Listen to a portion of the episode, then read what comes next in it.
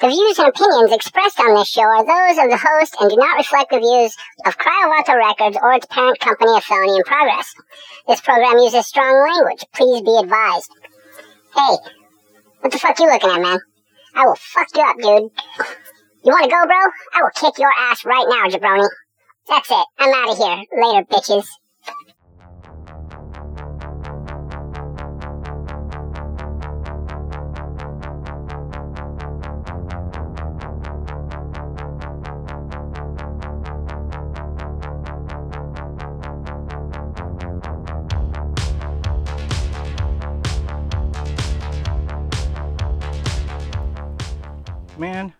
What do we keep hiring these rude ass fuckers for, man? To do the disclaimer. Dude, really, is this all you guys could dig up, man? Uh, Alvin, come on, dude. Oh, well, you know what? Hey, that friggin' guy's Christmas album anyway. Anyway, hey, welcome back, kids. Uh, hope you all had a good week. Uh, well, tr- truthfully, I really don't care. Uh, you know, got my own problems. Anyway, uh, this is the second episode of Open Air Sonar, and today we are diving into the world of industrial sound. And I am going to take you guys back through history, man, and see where this shit came from. Uh, we'll dive down the rabbit hole of the word brap. Um, now, uh, you know, according to Webster's, their definition is an exclamation used to imitate the sound, a burst of gunfire from an automatic weapon.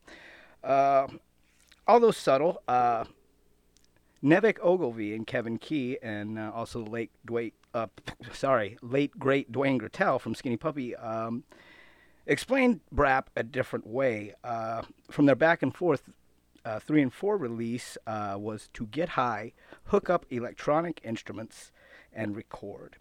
You know, we hit the bong, pounded beers, and brap till dawn.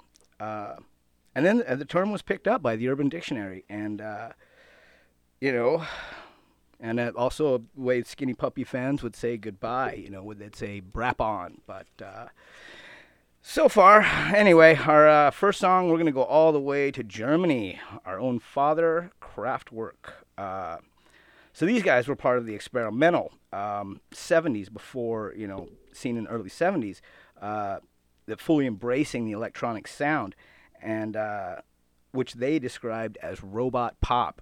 Um, so I'm going to play Kraftwerk's Autobahn for you from 1975, and then we'll uh, we'll come back and break it down. All right. Uh, this is Open Air Sonar. This is Kraftwerk with Autobahn.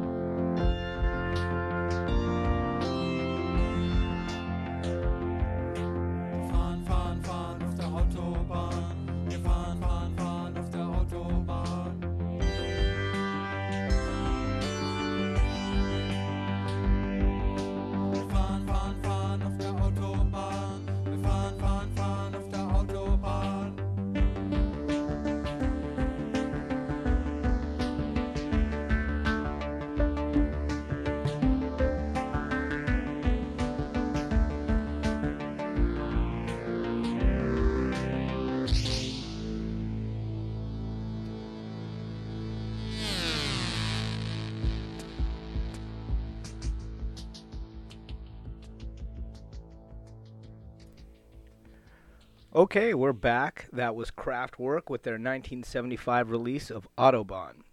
You know, so even though they had been together for close to five years at this point, this was their most popular release. Uh, you know, and it it, it reminded me of the, the nihilist band from uh, you know the movie The Big Lebowski. You know, they were called Autobahn with their Kraftwerk look, with the red shirts and ties on the cover. And uh, I, I, absolutely love them guys, but uh, they believe in nothing Lebowski. Well, anyway, there's my little impersonation for the day. But um, Autobahn was actually the first track by the band to actually use lyrics. Um, the song itself was designed in a way to capture the feel of driving fast on a freeway or autobahn, if you will. Uh, the tune was their biggest selling in the U.S., uh, reaching number 25 on Billboard Top 100. Uh, and unfortunately, uh, one of the founding members, uh, he died in 2020, uh, Florian Schneider, to cancer. Uh, he was known as comical and enigmatic in his interviewing, though he seldom gave interviews. Uh, safe travels to you, my friend. Okay, let's see. Moving on, moving on, moving on. Um, our next band takes us to Kingston upon Hull, UK. Uh, so Kraftwerk are known as the fathers of electronic music. Uh, Throbbing Gristle are the pioneers of modern day industrial, uh, with their 1976 release of United, uh, with their B-side being Zyklon B Zombie. Uh, in fact, they were so new they started their own label. Uh, it was called Industrial Recordings. So here is the 76 release of United uh, by Throbbing Gristle. You're listening to Open Air Sonar.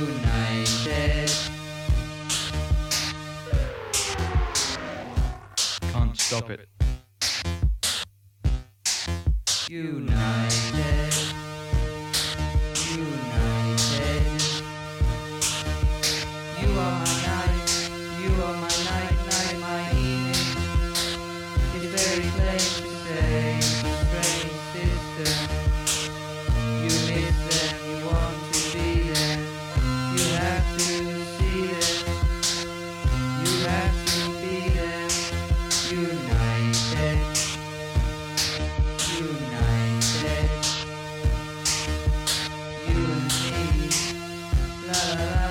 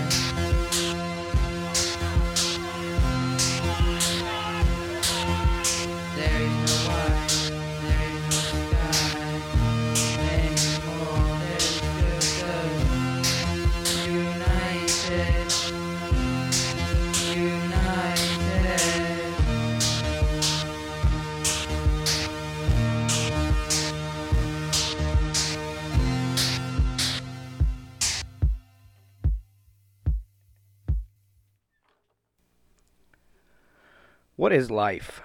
You know, we're born, we grow up, we find somebody we like to spend our time with, pick a vocation, um, spread our seed, and die, really. Um, and I think that throbbing gristle, uh, we're trying to scare people out of that mold, you know, with. Uh, with communism just a stone's throw away, they were trying to push the boundaries, um, especially with uh, you know ex- excessive use of you know disturbing you know vocals, imagery, and you know of fascists and Nazi, Nazi symbols. Um, you know, it's and you know also the pornography that they would also have, and you know we're also one of the first to use sound manipulation and samples with influences by works of you know William Burroughs and uh, Brion Gysin. So unfortunately, they split in 1981 due to uh, you know interpersonal differences, and you know without that split, you know we wouldn't have these other great bands that you know sprung up from Throbbing Gristle. You know bands like Psychic TV and Coil, and uh, you know we lost another one of the founding members, uh, Peter Christopherson, uh, in Thailand, um, in his sleep at the age of 55. Um, the cause of death was never uh, publicly revealed, and we lost Genesis P-Orridge, another one of the founding members, to cancer in 2020. Um, yeah, seems to be 2020 is the year, right? But anyway, Genesis once said that contemporary Christianity is an incredibly sick social pseudo religion, and it was based on a tenet of be good now or you know or else or we will you know punish you when you're dead and you know we may punish you while you're alive as well so safe travels there's genesis anyway on with the show we're trying to cut this back right so uh, so is what i have for you next is is a band that really pushed the industrial limits and amazingly we still haven't made it out of europe we're still on the other side of the pond so uh, oh, excuse me. I got a little frog in my throat. Let me get a drink, my 7 Up really quick. Hold on. All right. So this is um, this is Einstrid Neubauten uh, from West Germany. Now these guys made a lot of records, but I'm only going to play the song Neun Arme, okay, uh, which translates to Nine Arms, uh, from their 1984 release Zeichnen das Patient OT. Not a very good German speaker, but uh, which also translates to the drawing of patients. Uh, so stick around. Uh, we got a lot to say about these fucking lunatics, and uh, this is Open Air Sonar with Einstrid Neubauten's Nine Arms.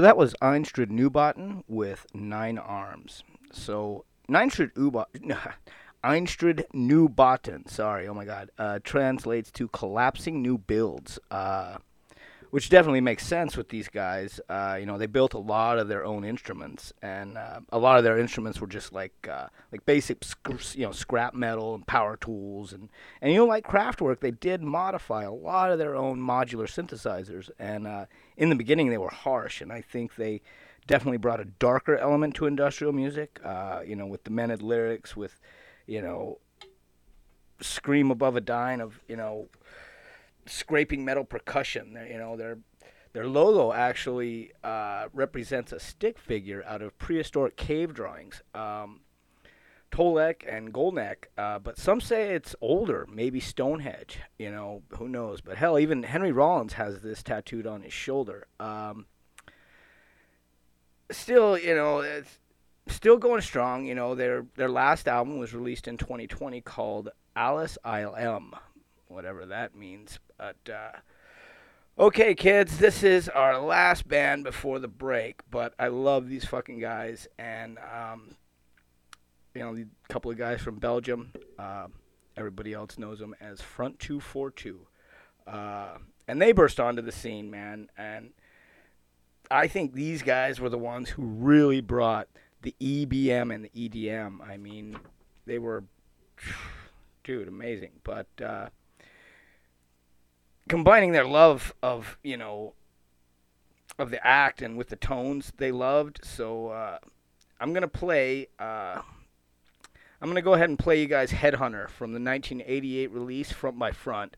Um, I actually loved the, you know, the tragedy, the tyranny for you 242 album. But I'm gonna play this one because you know everybody knows this stuff. But uh, stick around and we will break it down. All right. This is Open Air Sonar with Front 242's Headhunter. Headhunter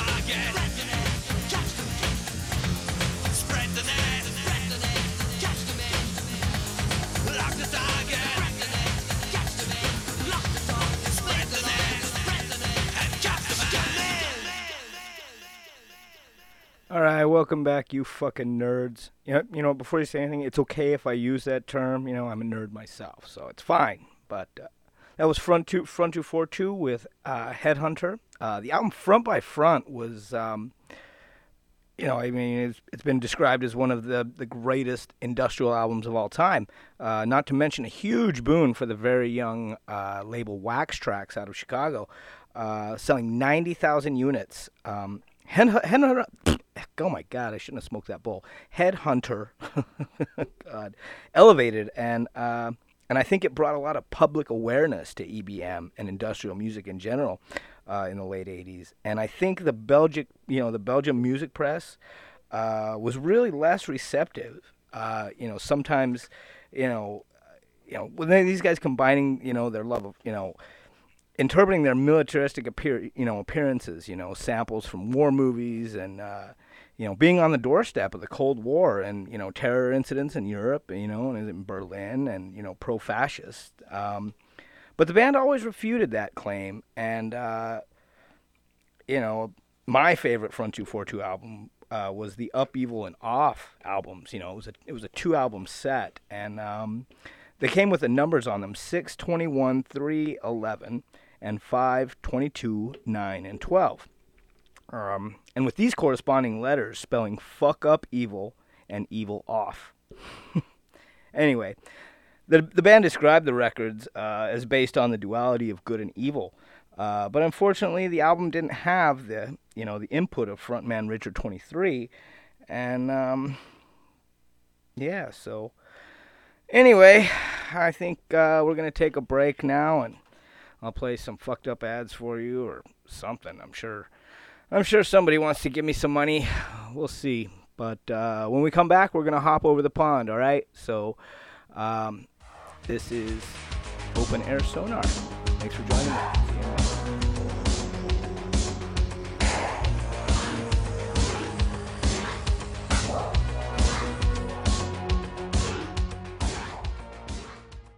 Hello, everyone. It's me again, your favorite Lord of Darkness, Beelzebub. And I'm back again to tell you to listen to Six Degrees of Belly Dancing, or I will come to your house and eat your soul. Thanks for the fat endorsement deal, Open Air Sonar. Have a nice day, bitches. Somebody get my car.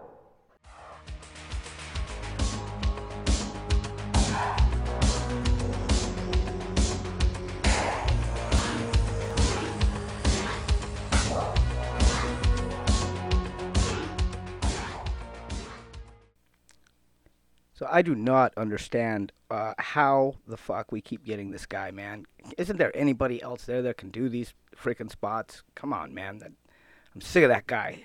Anyway, all right. Well, welcome back to Open Air Sonar. Uh, you know, I wanted to take a moment to thank those talented ladies over there at Sun Productions and Six Degrees of Belly Dance.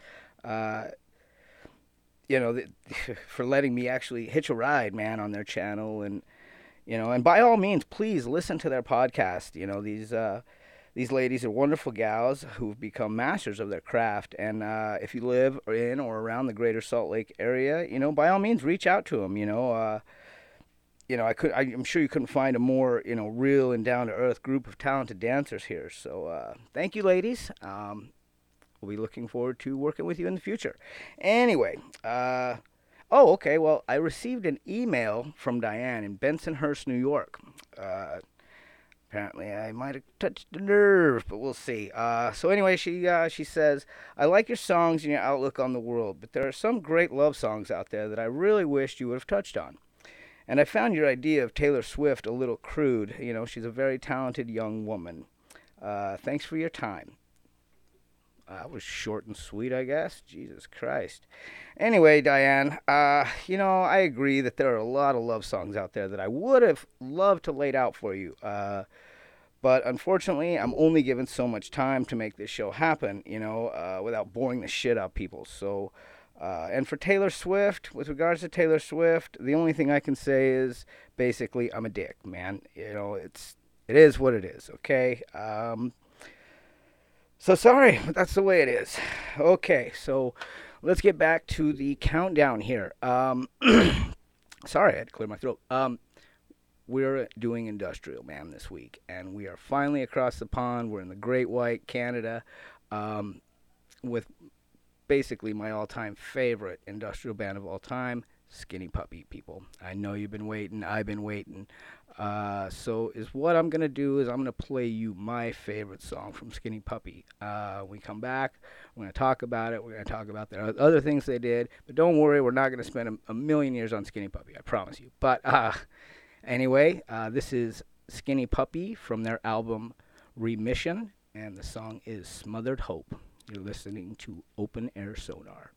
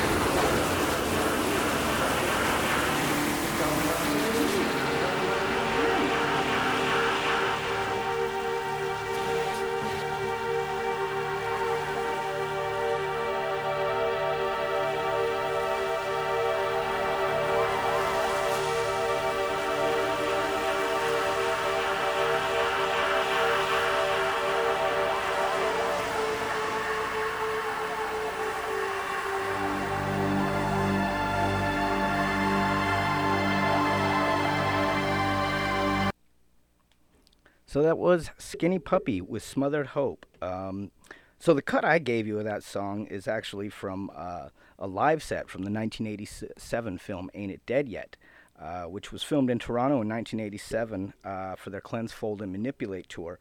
Uh, the film itself was actually showcased at the 1989 South by Southwest Festival. Um, so you know anybody who knows me personally or you know know that I'm freaking huge Skinny Puppy fan. I mean, I've seen them multiple times. You know, even some of their off bands and stuff like that. I think all the music that I own of them is all press. Um, but you know, if you really want to have a taste of what Skinny Puppy is like, the Ain't It Dead Yet film is for you. And actually, you know, I actually got a funny story about this album. So I, you know, I have another job just like you do, just like no everybody else has that other job. But um, I'm at work and I'm I. I sit in this little, you know, room all day long processing, you know, surgical instruments and things like that, and uh, had the place to myself one day. You know, both doors locked. You know, it's my own spot. So I turned on the "Ain't It Dead Yet" album on my phone, you know, through my uh, little Bluetooth speaker, and uh, the nursing supervisor actually came in the door and said, "What is going on in here? It sounds like somebody being murdered in here." so, so uh, yeah, that was my little "Ain't It Dead Yet" story. Uh, as far as Skinny Puppy goes, but uh, you know, it was the brainchild of three men, really. Uh, you know, Kevin Ogilvie, uh, Kevin Key, and Wilhelm Schroeder. Uh, can't have two Kevins in the band, right? So Nev or Kevin Ogilvie changed his name to Nivek Ogre, and then now he just shortened it to pretty much Ogre. Uh, Wilhelm Schroeder uh, actually uh, would go on to become of Frontline Assembly fame. Um but the way they used industrial music as an art form, but also to bring attention to social causes such as you know nuclear power and you know uh, Vietnam War, uh, and they really, really, really hated animal testing. Man, I, that's I think that's why he went as gore as he possibly could. Um, definitely using a lot of extreme images and performances to highlight these things, and uh, Ogre often came out on stage completely covered in blood from head to toe. Um, you know, extremely gory stuff. The times where he, you know, he takes this shot needle and shoves it in the side of his head, and blood goes everywhere. But um, and you know, with all that, they received a lot of backlash, you know, from the mainstream music press uh, that were turned off by this this grotesque imagery. You know, for example, you know, when the uh, Warlock video came out for the album Rabies, uh, it was given an R rating, but not for the sex. You know, there was actually no sex in it at all, but for the uh, the gore that was portrayed. And you know, after a bit, Wilhelm, you know, decided he's going to leave Skinny Puppy and start his own project. You know, he was tired of being in the back. You know, and uh, switch his name back uh, to Bill Leeb, and started Frontline Assembly. But um, yeah, I, as you can see, I can, you know, when when Bill left, you know, that's when they they got Dwayne Goettel, you know, all together, you know, and with the three of them, they put out the swan songs of Skinny Puppy music. Man, I mean, they did Rabies, they did Too Dark Park, they did uh, Last Rites, uh, and then the process. Uh, that's when everything started going downhill, and uh, we lost poor Dwayne in '95 to a heroin overdose, unfortunately. But um, Skinny Puppy uh, went on, man, and you know the last tour that I seen them on, it was called the I versus Spy tour. It was, oh my God, it was amazing. Um, but anyway, they are pretty much the founders of hardcore industrial as we would see it today. So, um, yeah. I can continue going on and on about Skinny Puppy, but I'm not going to. Okay, we need to move on. We need to get this this shit going here. So yeah, I'm gonna go ahead and play you Frontline Assemblies Modus Operandi from their Hardwired album, 1995 Hardwired. And I, you know, I seen the show and it was it was fucking fabulous. I mean, from beginning to end. Uh, and I even got to see Meat Beat Manifesto and 808 State on the bill. So hey, it worked out. Um, but anyway, I'm gonna play this song for you, and we'll come back and we'll talk about Frontline Assembly. You're listening to Open Air Sonar.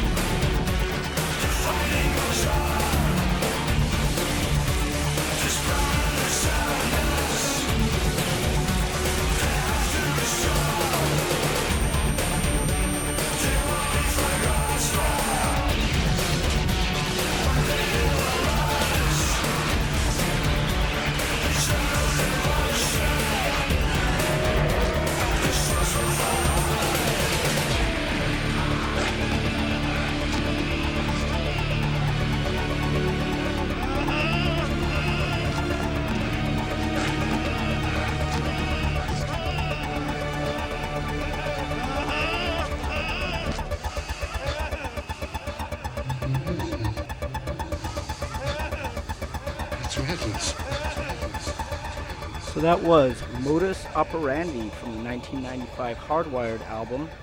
Uh, definition a particular way of doing something, a method, especially one that is characteristic or well established. Um, or, you know, if you want to, you know, put it in a social context, you can say something like, that THC has got, has got quite, that, sorry, blah. See, I smoked a bowl, but the THC has quite a precise modus operandi that taps into a specific brain function. Ah, way to go out.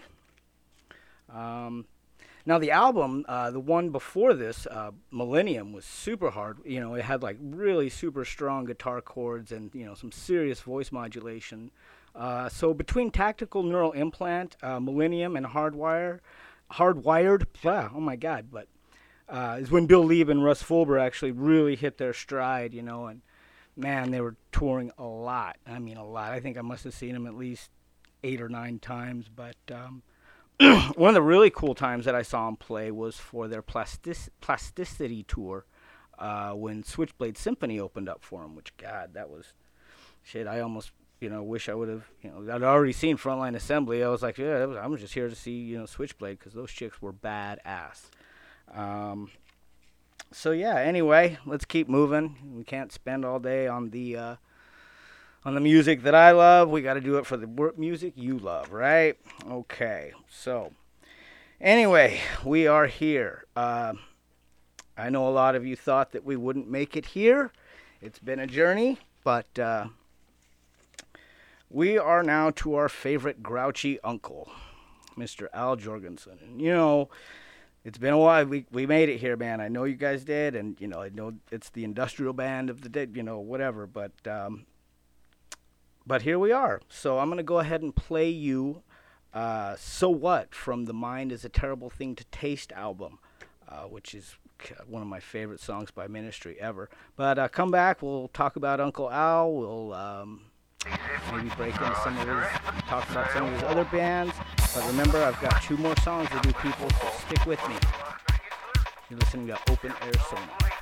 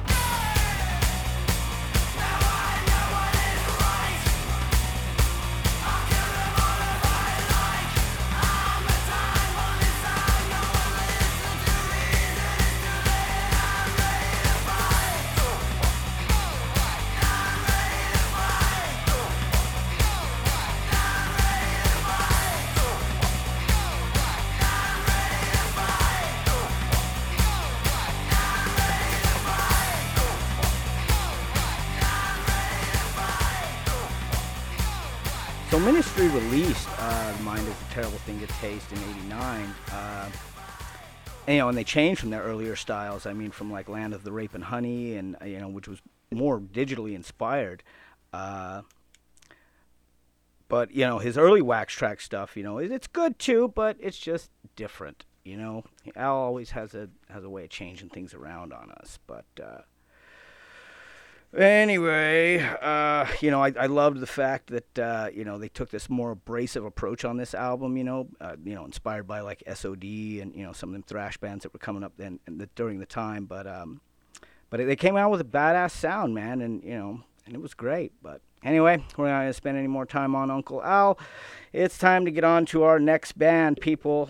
Okay, this is my life with the Thrill Kill Kult, man. And I've I've always been a huge fan of these guys, you know. And the only thing I didn't like from them was they did that sex explosion stuff. But you know, I loved their spin-off, you know, Electric Hellfire Club, that kind of thing. And uh, anyway, so I'm gonna go ahead and play you Gateway to Hell from I See Good Spirits, I See Bad Spirits from their 1988 debut. You want danger, Enjoy. huh? I'll Come show you back. what danger is, baby.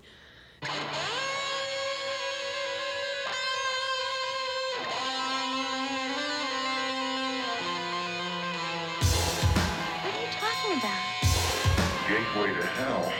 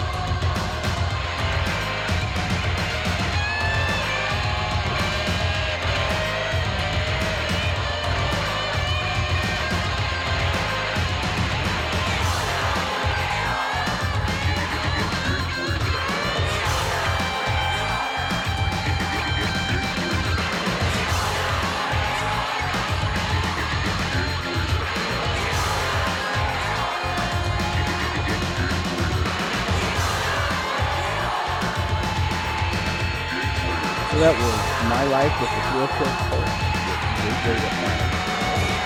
You know, My Life with Thrill Kill Kult was actually supposed to be a film.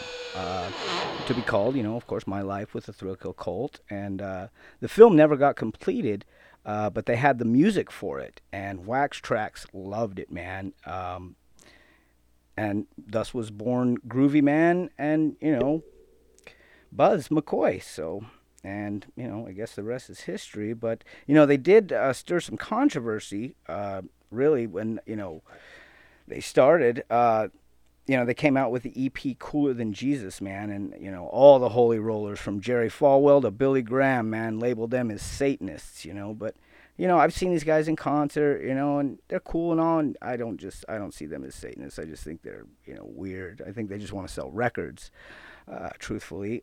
so, uh, uh, that was the last. Well, we got one more song I'm going to go out and close out and leave you with. Um, it's called Chemical Imbalance from the Texas based band The Skatenigs uh, from the 1992 album Stupid People Shouldn't Breed. Uh, this show is dedicated to late great Laurie Jackson, writer and poet and vocalist for the intro to the Skatenigs. Chemical Imbalance, so. Oh, chemical Imbalance song. Oh my God. Um, Skatenigs frontman uh, Phil Owen said that she truly understand understood all that is Skatenigs before and more than anyone, including myself. She saw the relevance and importance of everything we destroy, including ourselves. Yeah, not too bad. Thank you, Phil, for the thoughtful wor- words. This is for Laurie Jackson. And so, without further ado, here is Chemical Imbalance. I love you all and hope you join me next week for I don't know, I can't decide. Maybe blues, maybe metal. We'll come up with something though, I promise you.